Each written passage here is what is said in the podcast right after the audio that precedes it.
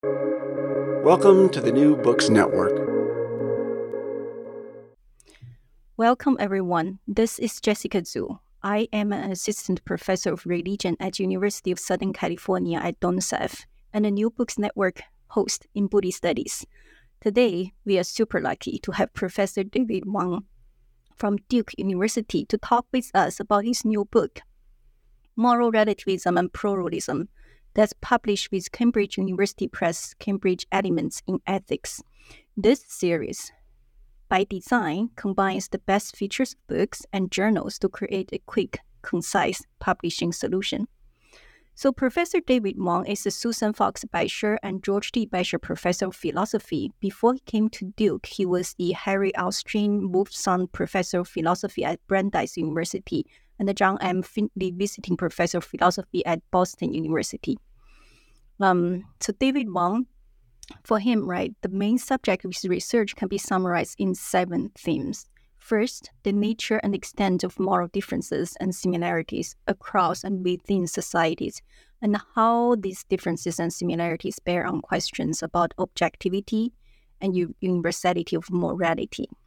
And second, the attempt to understand morality naturalistically as arising from the attempt of human mm. beings to structure their cooperation and to convey to each other what kinds of lives they have found to be worth living. And third, the nature of conflicts between basic moral values and how these give rise to moral differences across and within societies.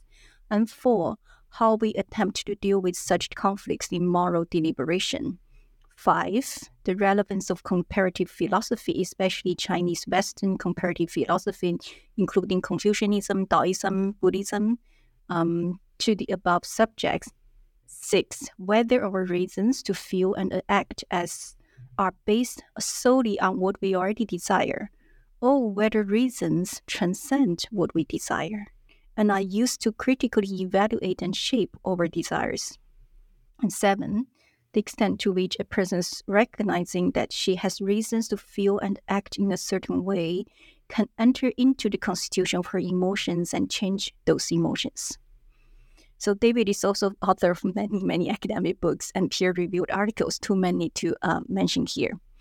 But welcome, David. Thank you so much for writing this super informative book. I really love the format of the Cambridge Elements series. Following this format, right, your book is unfolds in 24 short, digestible, but highly incisive chapters. Basically, each chapter is only a few pages, but makes a very um, like crystal clear presentation of one theme. It first presents a moral puzzle, an important yet unresolved issue that we all care about, and then it offers some new philosophical framings, and it shows us how this puzzle can at least partially be solved if we adopt these new frames. So, David, I'd like to start our interview with the traditional New Books Network question. Could you please tell us a bit more about yourself, like after writing so many academic books, etc., how and why you came to write this book on moral relativism and pluralism, and why this particular format? I appreciate your interest in my book, Jessica, and for your giving me the opportunity to uh, talk about it. Um, actually, I wrote my PhD dissertation on moral relativism and over the years, I've uh, responded to criticisms of my previous work, but also to new developments in philosophy and uh, the related uh, human sciences that have prompted me to further develop my thinking. Some of my later thinking incorporated developments in the sciences that help us to explain why we have moralities. Uh, these developments include recent theories in biological and cultural evolution that point to cooperation as fundamental to who we humans are as a species. And uh, I took these developments to indicate that one of the primary functions of morality uh, is to facilitate and regulate cooperation. But at the same time, uh, I continued another major research interest that has defined my career, uh, which is comparative philosophy, and in particular, classical Chinese philosophy, Confucianism, and Taoism, which you mentioned in introduction. Much of uh, the theoretical work in philosophy on questions of relativism and pluralism has been surprisingly innocent of knowledge of the thought and moral practice of other cultures, which has always struck me as odd and embarrassing for the discipline, if not arrogant. So, my work in ethical theory and in comparative philosophy has uh, become so increasingly meshed that I can't say now where one begins and the other leaves off. Uh, my work on these matters is always in process, always evolving as I learn more and think more. This particular book format struck me as an opportunity to make my work more accessible to a wider audience, to include those who you know, aren't ready to sit down and read a book of substantial length on the subject, which um, was my previous book, the 2006 Natural Moralities.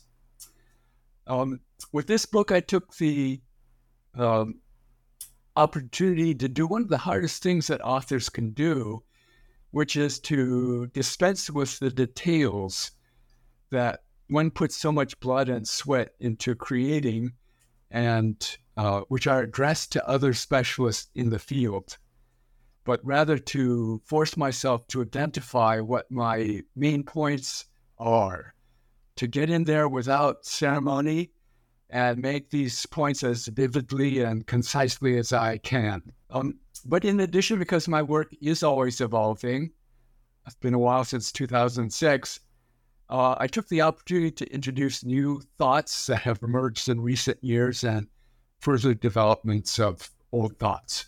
Thank you so much, David, for doing this.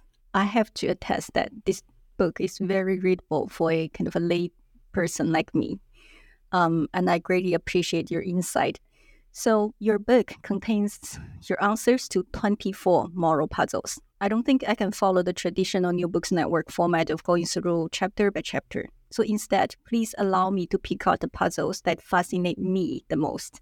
And hopefully, our conversations will give listeners a taste of your style and entice them to go read the chapters that I didn't select here. So, in chapters one and two, you first lay out why some people worry about moral relativism and how your proposal of meta ethical pluralism help assuage such worries. To be honest, personally, I never feel any unease with moral relativism. That said, I do find the meta ethical pluralism appealing precisely because it gives me some powerful tools to examine the validity of my own moral intuition. But for the benefits of listeners, please explain to us what is this meta ethical pluralism and what is the moderate form of relativism or strong form of relativism. Those are the terminologies. Thanks, Jessica. Uh, way more relativism is usually framed as a view in moral philosophy is that morality is a matter of social convention. That is, our moral values are simply the ways we have decided to do things here, or a matter of one's subjective tastes. For example, some people feel strongly in favor of, say, traditional marriages, and that results in their moral judgments about the matter. Uh, but that's all there is to it. Well, I, I, think there's an understandable negative reaction to moral relativism defined in this way because it seems so trivializing and uh, difficult to know what to do about our moral disagreements. Um, unfortunately, the understandable negative reaction usually leads to the assertion that there is a single true morality, as if that was the only other view one could have. So, the way I begin the book is by suggesting that we hold on here and recognize that there are more possibilities than just two. We can rightly acknowledge that moral issues are the ones that we can discuss, give reasons to each other when we disagree, and then go on to evaluate those reasons. Sometimes we even manage to change each other's minds. Now, I affirm that having such conversations is an integral part of our moral lives. But that doesn't mean that the conversation will necessarily convince us that there is one true morality, much less what it is. When I go on to argue in the book that the conversation should lead us to eliminate some moralities as suitable for the way we human beings are and for what we're trying to do with morality. However, my part of the conversation also attempts to persuade you, the reader, that there's more than one true morality. That is, there's more than one viable way of life for us to live together. But on the other hand, not any way of life will do. Um, I go on to develop that view in the book, uh, but first attempt to persuade you, the reader, that if we were to identify what that single true morality is, it would be a very difficult task. It's difficult because more than one kind of moral value matters to us, and that our most serious moral perplexities result from trying to deal with occasions when important moral values seem in tension with one another, seem to force a choice on us that is not so easy to make, especially if we're trying to make that choice for everyone that leads me to focus on a particularly important kind of tension between values that focus on the good of relationship and community on the one hand, and those concerning autonomy and individual rights on the other hand. Thank you, David, for this very illuminating and concise explanation. So, personally, I struggle with my own conflicting moral values, but I doubt anyone would be totally consistent without such kind of um, ambiguities in terms of dealing with things like climate crisis, um, abortion, right? Um, so your point is that there are many multiple right solutions to pricing, sometimes intractable moral issues, but it's not like anything goes. It's not a total kind of absolute relativism. It's a bounded pluralism. So let's move on to my favorite chapters. From chapters 3 to 7, you explain to the readers two different paradigms of doing moral ethics. One is relationship centered ethics, as your own words, and the other is right or autonomy centered moral ethics, which, found, which fundamentally changed my own worldview. I always know that I don't worry about moral relativism. But with these two paradigms laid out here clearly in your book, I finally know why I don't worry at all my philosophical intuition is mostly process philosophy. That means I see the world as, you know, events, basic processes, actions, chains of actions, etc. Because I'm trained first and foremost as theoretical physics and quantum physics can, can only make sense if you adopt such a processual worldview. And later on, of course, now I do Buddhist philosophy. So it just reinforces that kind of a moral intuition. And of course, this kind of uh, um, in this kind of process processor uh, processor worldview, moral concerns are mostly about relationships, connections, disconnections, recurring behavior patterns, collective actions. It's not about autonomy or rights. Or maybe it's more accurate to say that autonomy or rights are only products of our actions and collective actions. So thank you for helping me understand myself better. But for the benefits of listeners, could you please explain what is this um, relation centered model reasoning and why we should should engage with them and what are the consequences of ignoring this fundamentally different paradigm of doing philosophy. Uh, thanks, Jessica. I uh, uh, appreciate the connections you draw with uh, process metaphysics. And uh, just as you said, you were trained in physics. Uh, it comes to mind to remark that my son-in-law is both an astrophysicist um, and uh, a, a, Buddhist layperson. yeah. So uh, yeah, th- th- there's another connection we have. Um, uh, process metaphysics is congenial with the classical Chinese view of the world. Um, but we can think of relationship centered ethics as having a very high priority, uh, giving high priority to the good of human relationships where typically the relationships are of care and respect that are embodied in activities we undertake with others. Um, Confucius, in the text most closely associated with him, the Analects, was asked by his students what he wanted most to do in his life. And uh, he answered, I would like to bring peace and contentment to the aged, to share relationships of trust and confidence with my friends and to love and protect the young. Um, Taoist ethics reminds us that our relationships encompass the whole big world beyond the human, um, and that finding right relationship with that world is, well, now more critical than ever before. So, why should we engage with such a relationship centered ethic?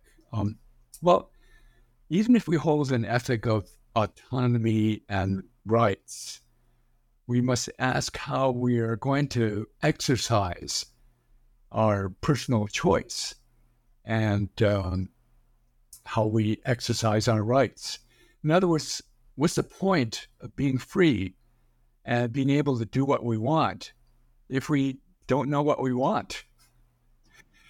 Perhaps one of the most alarming things about our individualist society here is that we often use whatever freedom we have to pursue things that at the end of our lives we might question as worth the fight and the toil we put into it. We might have things, but at the end, you, you can't take those things with you. We might have accomplishments, but who's going to remember them in a good way unless we contributed to the ongoing human community? Um, and I think a, a lot of uh, research in uh, psychology and sociology has affirmed the satisfaction, the deep satisfaction that people take from relationship. One example is the Harvard study of adult development, uh, which followed people over decades of their lives, and uh, finds that having community is a huge factor in maintaining one's health and happiness. So, one consequence of ignoring uh, a relationship uh, centered ethic is that we might regret what we've done with our lives. And we might regret for the whole of humanity if we don't get our relationships right with the world beyond the human. Um, and we're living through another set of consequences in American society in particular. We can't, we can't talk with one another unless we're part of the same tribe.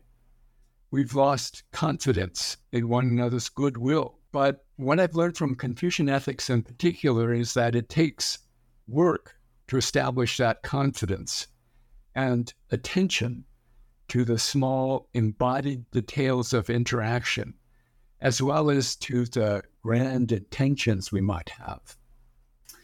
Another great line from the Analects is that harmony for is not sameness. That is, we can make a better whole from our differences, but it takes a lot of work, especially with those who don't look like us or who don't think like us. So that's the short answer about relationships. Wow, thank you so much, David. This is just crystal clear. I just feel like the climate crisis, the uh, unfolding kind of uh, um, political divide really calls us to rethink like maybe it's time for a different paradigm of you know engaging with moral ethics and maybe it's time i mean at, at least the political issues and then the climate issues is not purely a technical issue it's not a purely policy issue we do need to engage in deeper moral, ethical, philosophical reflections. All right, in the interest of time, chapters 8 to 10 moves to the meta level, where you ask readers to contemplate on what is morality, how to understand why humans have moralities, and why do we have moral ambivalence, and how answers to these questions link to a naturalistic conception of morality. So please share your insights with our listeners. Um, so, in the book, I observed that a lot of contemporary moral philosophy supposes we can start with certain common sense assumptions about what morality is. Um, unfortunately, the common sense of what philosophers think uh, may not correspond to um, what uh, people outside of philosophy think. One of the most frequently cited assumptions uh, philosophers cite is that morality is about objective facts. which of course leads to the rather quick conclusion that there is a single true morality. However, empirical study of people's lay attitudes about the objectivity of morality, this is some of the later research that I incorporated in this book.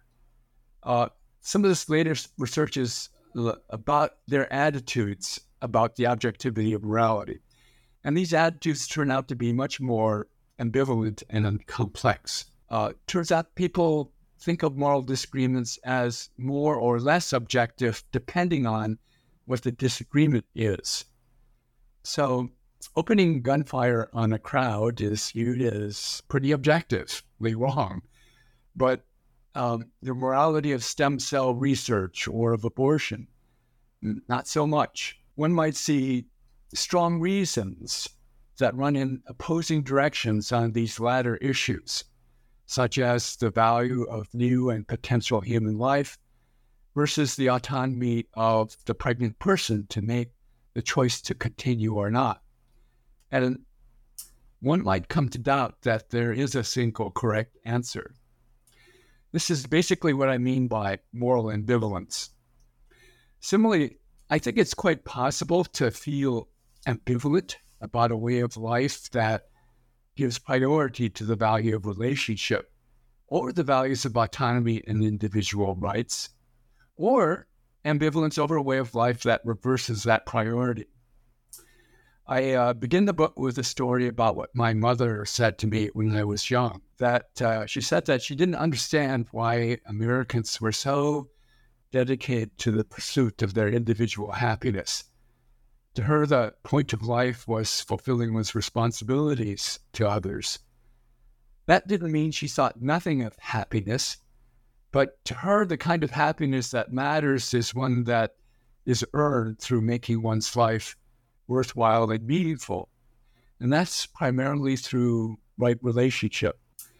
However, I was one of the generation, one in the generation born here in the US, and I could feel both sides of the argument.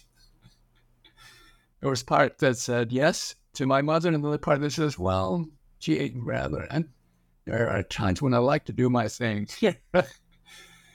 so it, that's to say, there are times when relationship can feel confining. Uh, and there are various ways to deal with this kind of tension between relationship and autonomy. Uh, Emily, I think uh, one result of my reading um, uh, lots of relevant sociology and anthropology is my realizing that, yeah, people have intelligently explored their options and have found ways to um, combine a degree of autonomy and the degree of relationship. Um, but that's the point. There is more than one way. And these different ways are found in different cultures and subcultures. Um, so I want to present a theory of what morality is that helps to explain why, on the one hand, morality gives rise to conversations in which you get reasons to one another, and why, on the other hand, those conversations sometimes lead to what I call moral ambivalence. One of the first things I suggested in this conversation with you is that primary function of morality is facilitating regulated cooperation. Um, that is, we can understand why we humans have morality because intricate cooperation from the family to international organizations is the reason why we human beings came to dominate life on Earth. Unfortunately, sometimes to the detriment of that life, including ourselves. Um, but the point is that we're relatively unimpressive um, specimens of life until you take into account our capacity to intelligently cooperate with one another. And then we can really do wonderful things and very horribly destructive things. Um, we have a variety of ways to structure our cooperation with each other. And some of these ways will give greater emphasis to the value of relationships where some of the other ways will provide individuals more room to make personal choices. That is, given the theory of morality as something human beings have developed, to facilitate and structure their cooperation, uh, we can expect moral ambivalence to be a regular feature of our lives together because there are these different ways that we can cooperate with each other. Um, we can explain moral ambivalence on the basis of coming to view morality in this way, something that we have created as part of our culture um, for certain purposes, which places certain constraints on uh, how we can accomplish our ends. But in the end, there is more than one. Thank you, David, for sharing this um, your thoughts on these important meta issues. And I also figure like your answer kind of uh, um, toward my like next question. So you know, if you feel there's too much overlap, you can skip the questions. But chapter eleven for me is another kind of the meta issue that deserves our attention. So if we accept the premise that um, more there is moral pluralism and agree that there are also constraints to acceptable um, moralities, then the ensuing question is more pragmatic, right? What should be the constraints on the range of uh, viable moralities? Some would say morality must be accepted on voluntary basis without coercion or deception. That's page 29. And some others say morality should foster social cooperation that you just mentioned. That's page 30 and some also prefer reciprocity norm, also on page 30. And of course, the universalist will say, you know, there's one single correct balance um, based on objective facts. I mean, as a Yogacharan that sees everything as consciousness only, the Yogacharan's take is just like, if you think there's objectivity, you have to prove why everything we know, everything we can ever know is always sifted through consciousness. Anyways, that's just me complaining about one single objectivity, uh, objective word out there.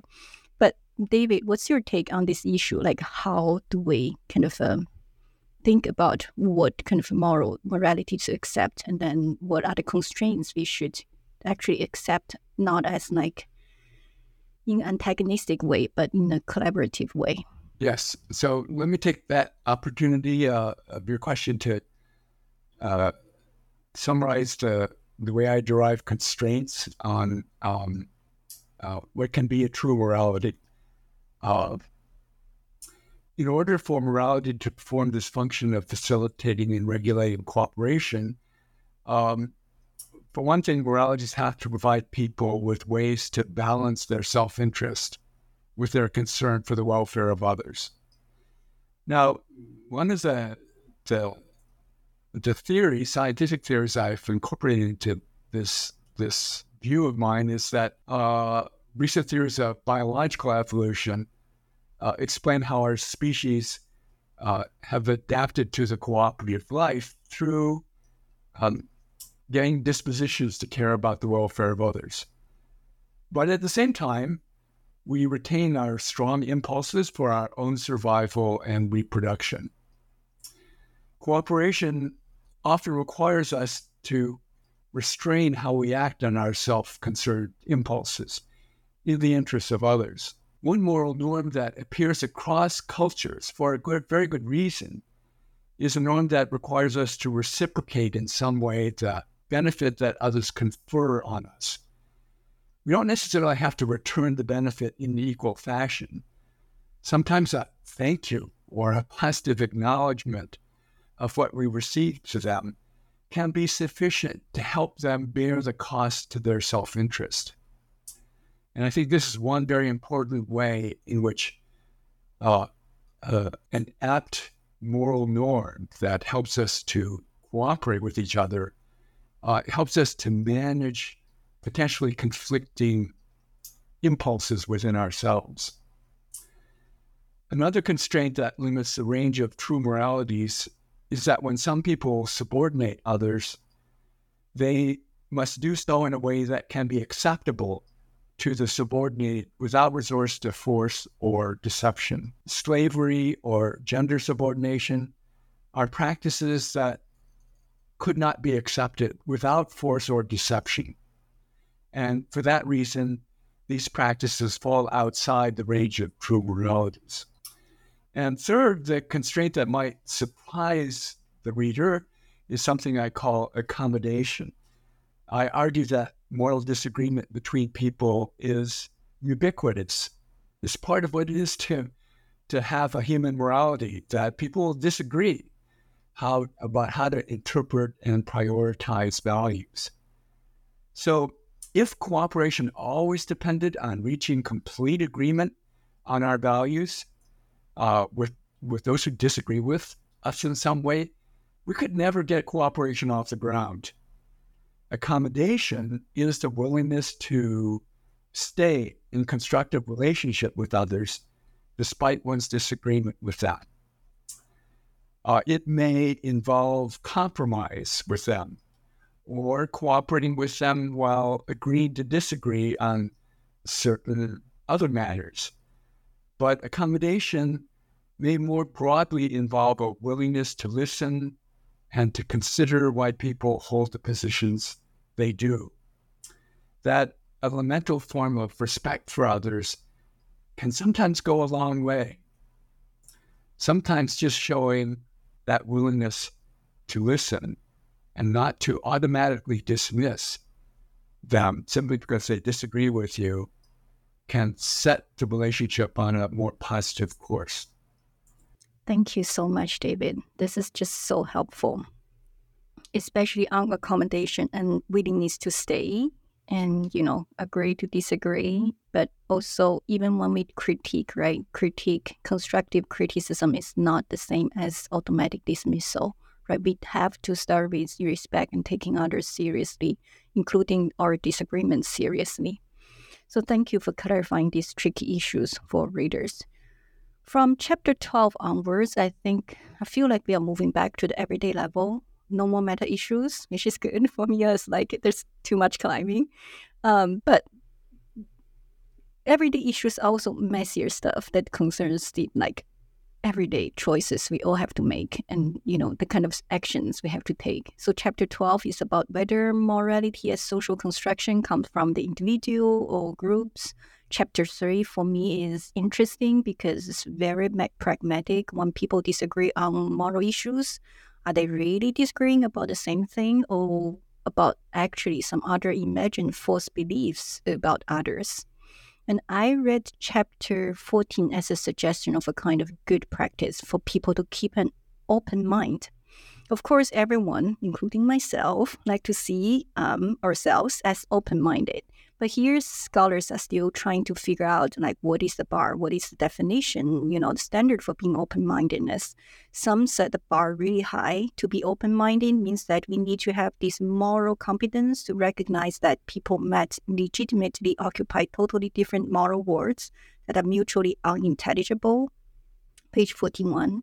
But David, you take a different position. You are much more optimistic and you you know also for you to avoid getting stuck in one's own moral universe you recommend that we all need to take seriously inquire into at least one serious moral revolt to our own best interpretation or to one's best own interpretation of one's own moral tradition also on page 41 so what do you think is the bar for being open-mindedness and then you know what should that be? And then what why this particular uh, recommendation of taking like at least one rival moral system?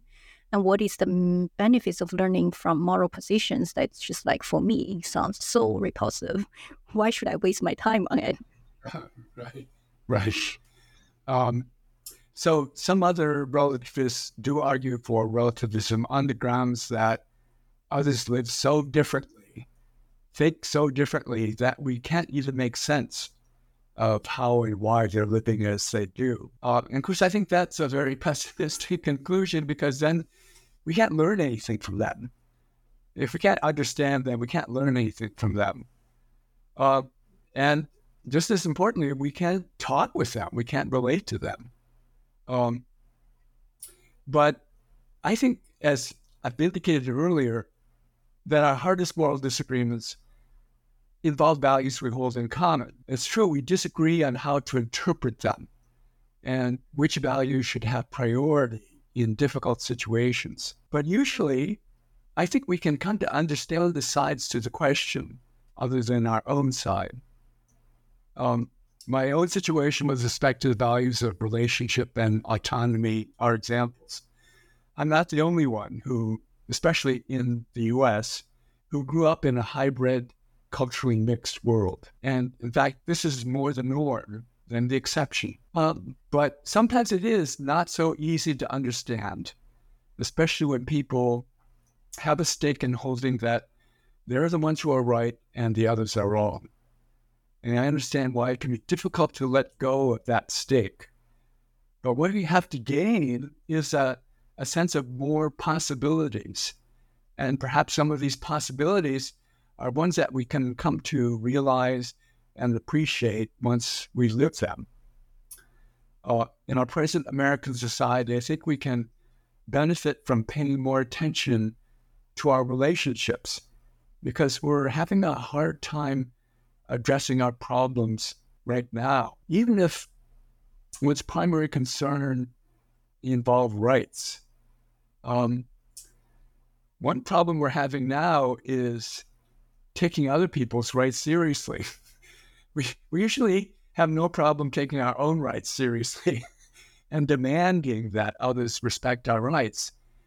But we are now so often coming into collision with other people and the way they assert their rights that um, it's it's hard to make all these rights coexist with each other. Uh, and I think that um, one way out of this difficulty is to recognize that underlying the rights we hold is our relationship to each other.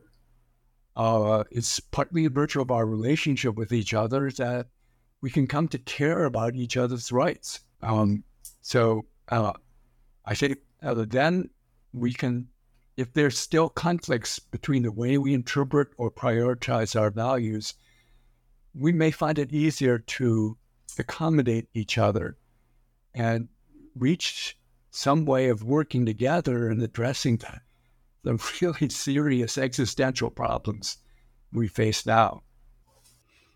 Thank you, David. This is very informative. Um, so, I actually share your optimism that we can learn from our differences, even if that difference is about our different moral values or views about what counts as human rights, um, those messy issues. Um, and also, in interest of time, I'm going to skip all the other chapters and directly go to chapter 19. And truth be told, those are the very controversial chapters. Um, they deal with very messy, thorny issues they're super important, but I also feel like we can just debate about them endlessly. So I'm not going to do that in this short podcast. Um, I just highly recommend listeners to get this book and check out those chapters and do some mental gymnastics on your own. It's really fun. But let's work on chapter 19. Why normative moral relativism cannot be um, a simple matter of letting others be. So please, David, explain to our listeners why cannot we just like let each other speak? Isn't this what a free world should look like? We are free individuals, right? Jessica, um, the short answer is that our lives are so interdependent that we can't just say, well, if you feel that way, just live that way. Uh, much of the time, you're living that way affects how I live my life.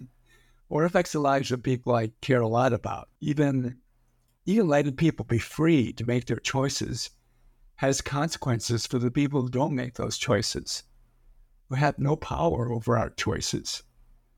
Um, people in the developing world are now experiencing the consequences that we in the developed world have made for hundreds of years. Um, and they literally had no choice to experience those consequences.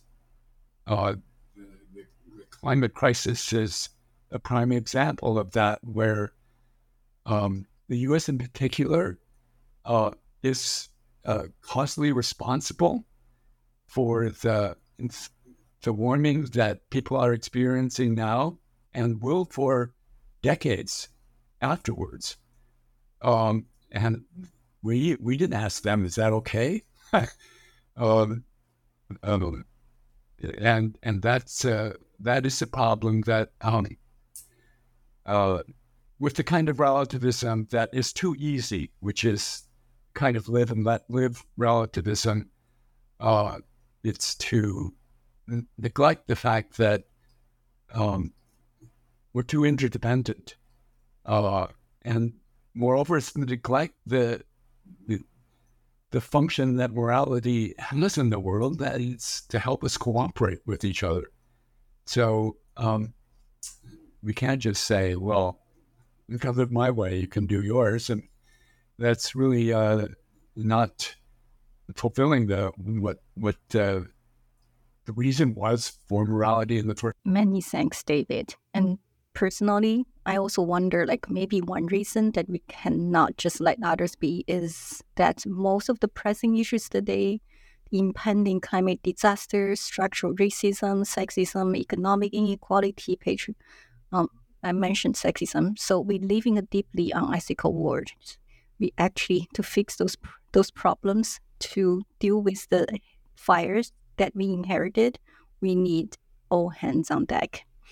Otherwise, we die as species, which might be good for our planet. It's a lonely planet after all, and definitely good for many other species. But as a human being myself, I will feel a little bit sad if we go distinct.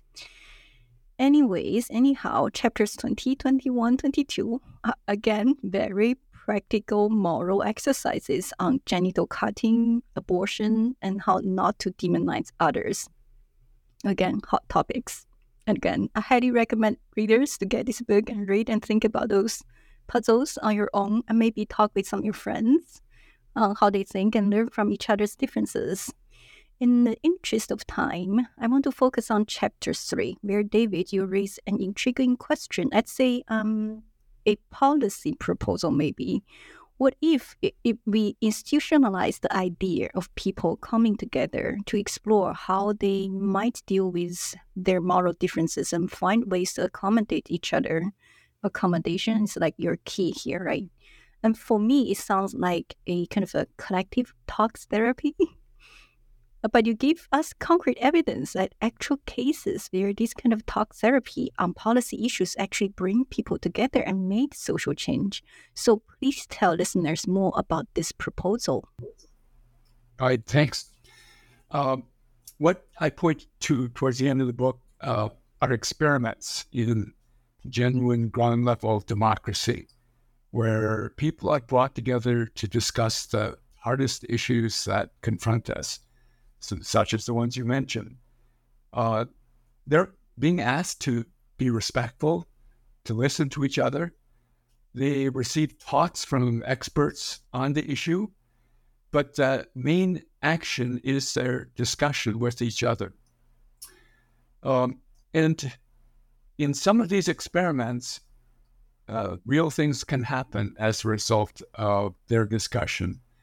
The uh, Irish Citizens Assembly, for example, is um, an institution that uh, was set up to deal with uh, really heavy duty issues uh, arising in Ireland, uh, which are very familiar to us. Uh, so, some had to do with um, the constitutional ban on abortion. Uh, and people were brought together to, to talk about that. Uh, another issue was same sex marriage. Um, and on these two issues, um, the Irish Citizens Assembly uh, voted with decisive majorities after discussion uh, to uh, to legalize abortion and to uh, have legalized same-sex marriage. Um, and uh, the the mar- remarkable thing is that uh, people were able to talk with each other in, in a respectful fashion, perhaps because uh, something real was at stake. Uh, they weren't just asked to talk with each other; they they uh, they knew that um, uh, the legislature uh, in Ireland was going to receive their recommendation. they knew that um, the broader public uh, was going to be given use of what their decision was, and they were given opportunities to um, communicate and interact with the broader public.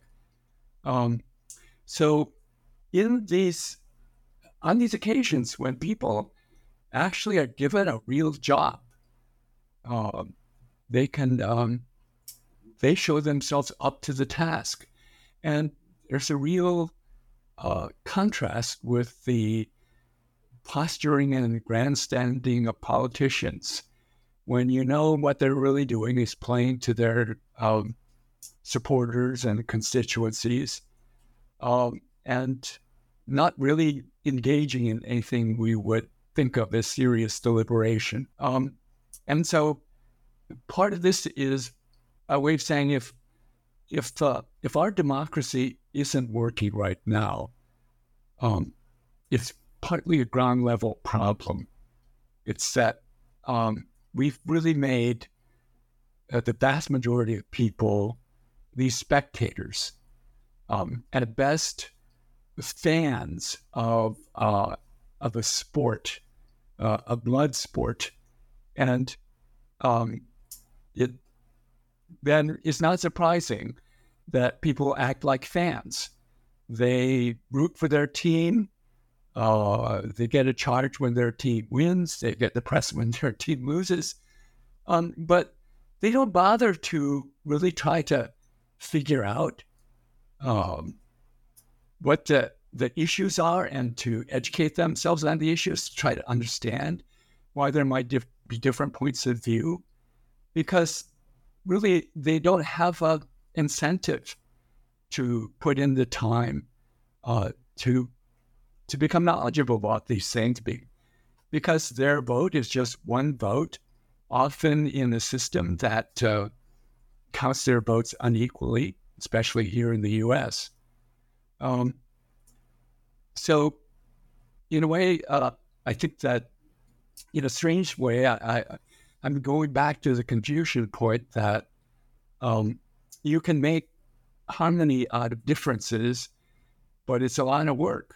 You have to set the stage for it. You have to um, create a, a, social context in which people are um, given a serious job to do, um, and they are encouraged to act in ways towards each other that will um, dispose them to to listen to one another, to take each other's views into account, and to know that uh, it will make a difference. Um, so uh, these are um, uh, uh these are experiments in uh, what are sometimes called mini publics uh, to to randomly select citizens uh, to come together and to discuss these really serious issues. Um, a number of us in the U.S. have had some experience that with that uh, from juries, being on juries. Uh, just a few weeks ago, I um, ended my third stint of jury duty since I've come to Durham, and uh, yeah, it wasn't always fascinating, uh, but I came out of there with respect for my fellow jurors um, that they came from very different walks of life. Um, they, in in some ways, spoke different languages and had different concerns uh, than I I typically do, but uh, I got to to know them and respect them, uh, and and uh, appreciate the kind of wisdom they brought to the the issue. Um, and, uh, uh, I think that those are very concrete ways in which we can start to live um, what when I was trying to recommend in, in the book. Thank you, David. I think those are just um, very evidence based but also informed by philosophy, um, kind of suggestions. And then um, it's just surprising to me that Irish is such a deeply Catholic country actually legalize abortion, same-sex marriage by, you know, involve citizens, right, commoners, to democratically deliberate on things that matter to them, that they know what they think actually will have um, consequences, right? And that shows like some problems of American democracy. It's very broad democracy, but it's very shallow. We only got to vote once per time. And then most of the rest of year, um, I don't know, most of the rest of four years, just like spectator sports, right? So that's some structural issues that we can actually do something to fix. So, David, we've taken a lot of your time now. Is there anything else in the book that we didn't have time to discuss here, but you would like to highlight for the listeners and readers? Uh, you've done a, a, a, really great job covering the, the, major points of the book. There, there's just maybe I thought one thing that uh, I could point to, uh, uh which is a, a, fairly new feature of the book, uh, uh, apart from my previous work, which is a I've come to realize that um, um, when we're discussing these meta issues about morality, that is, there's this, this distinction made in philosophy between uh, meta ethics and normative ethics. Normative ethics is when we're trying to determine what the right thing to do is. Uh, meta ethics is uh, a more abstract endeavor in which we're asking ourselves questions as such as what is morality anyway? And uh, is there a single true morality? We're not uh, saying what the true morality is but we're asking these more um, abstract meta questions.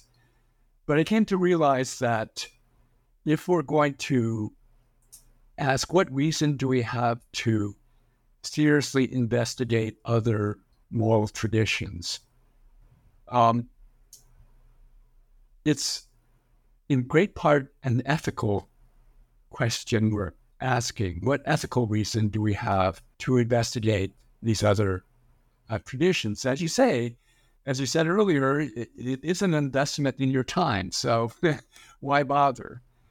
Um, and in part, I think it's especially for those of us in developed countries and um, with a degree of education and leisure to ask these very intellectual questions, uh, however meaningful they may be to us, um, we have benefited from the exploitation of others.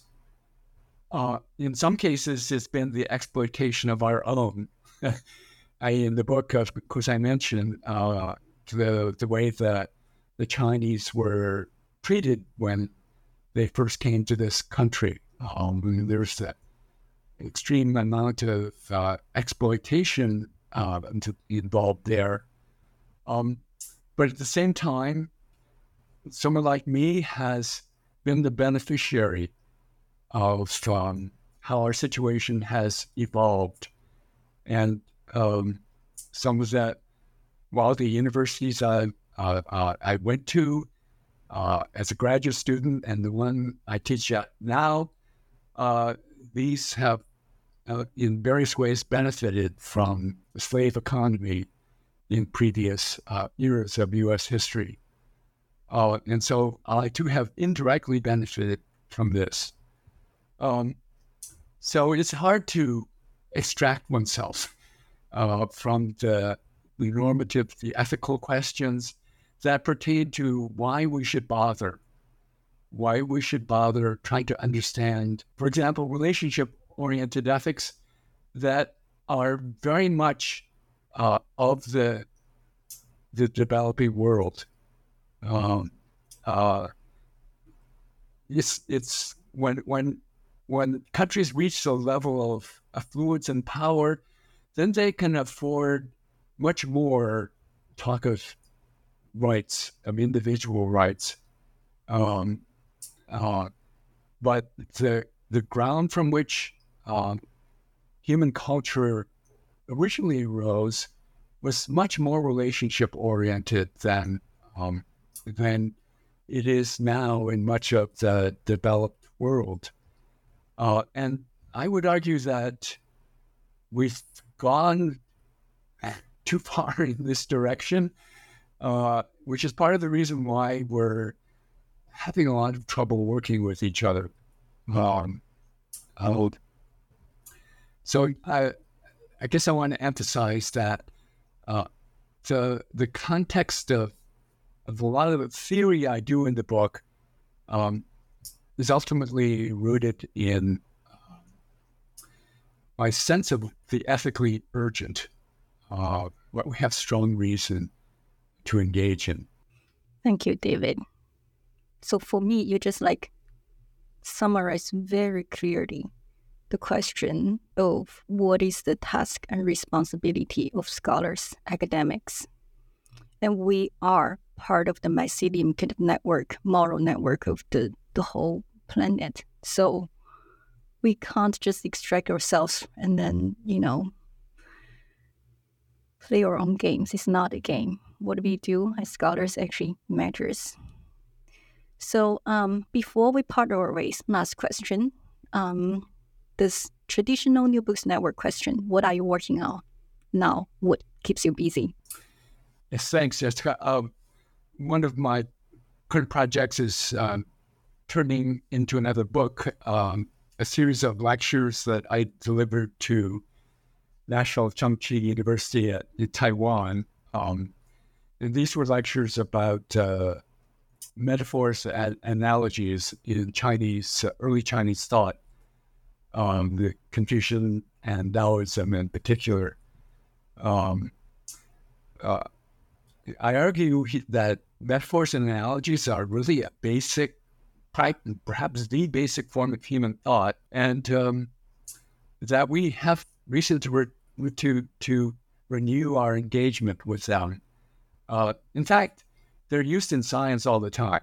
Um, um, but uh, I think that we can um, turn them to thinking about um, uh, how to organize ourselves internally as individuals. One of the questions to which the, the early Chinese philosophers addressed themselves is uh, well, how should we think of ourselves? I mean, are we made of various parts? And if we are made of various parts, how should the parts be organized? Um, should there be a part of the person that is the leader? Now, that was, in fact, what the Confucians thought. They thought that um, the, the part that should be the leader of the person is, in fact, the what they call the heart mind, the. Um, what what would be for us in English the mind, but definitely the mind that also feels as well as thinks and reasons. Um, now they had uh, extremely interesting ideas about uh, uh, how the heart mind itself is organized, and uh, uh, in these lectures, I point out that there's a more holistic conception of how reasoning and emotion are interconnected. Uh, they're they're not separated from each other, and it's not that one should dominate the other, but they should be mutually connected. The emotion informing thought and thought informing emotion. Uh, that's what I mean by uh, a holistic relationship between these functions of the heart mind. But then the so and, and, this also goes into their conception of how state and society should be organized, because as you may know, the Confucians uh, had a kind of meritocratic conception of who should be the leaders of state and society. Those who have developed their competence and virtue the most should be the leaders in the society. Um, so there's this kind of correspondence between their conception of the intrapersonal organization of the person and the interpersonal social and political organization. Um, and um, there are a number of benefits to that, and but ways in which it could be criticized. And then I address the way that the Taoist Zhuangzi uh, criticizes that. Uh, and uh, he starts with the the internal organization of the person, and he questions whether the the heart mind, with its reasoning in particular, um, isn't overly committed to a certain way of viewing things. Uh, that we get rigidly committed to a certain way of making sense of the world. Um, and he advocates instead opening up to various ways of viewing the world that maybe different people have, and but also which are demonstrated by the fact that different species, different species of animals, have different ways of perceiving the world. Um, and he asks us to be open to the possibility that we may gain new information uh, by being open to different uh, ways of viewing the world. And this is connected to his disagreement with the Confucians over whether the heart mind should be as dominant within the person as um, the Confucians think it should. Uh, maybe there are ways in which the body, in our interactions with the world, are sources of information and different ways of understanding the world that are conscious, deliberative, reasoning, reflective selves. They, they don't have access to that. And perhaps there should be even more holism within the person that integrates our embodied ways of interacting with the world.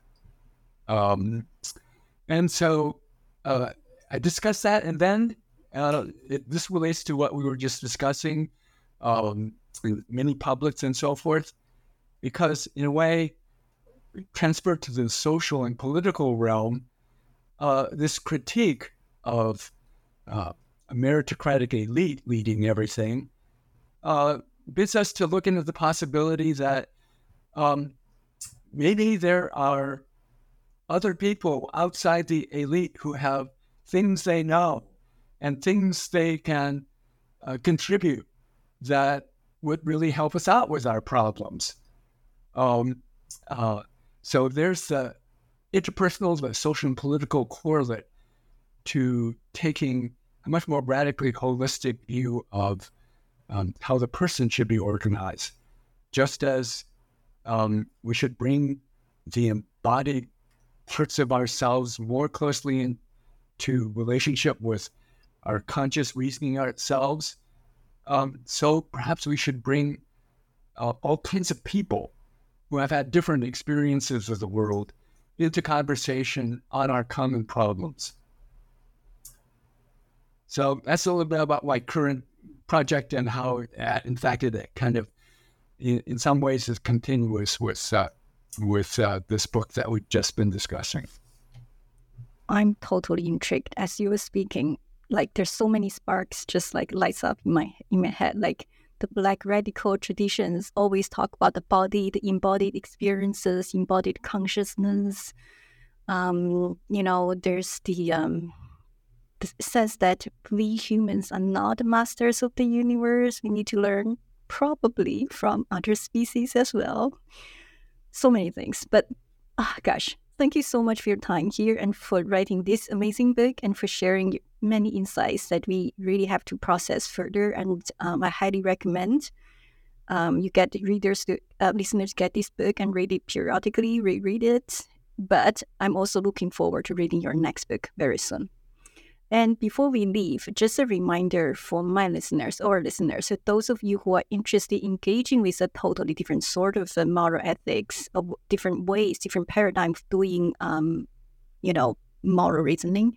Um, but those of you who want to think about meta ethical issues, start with this book. You will not be disappointed. So thank you very much for listening. Jessica, thanks for um, so closely reading my book and for all of the great questions.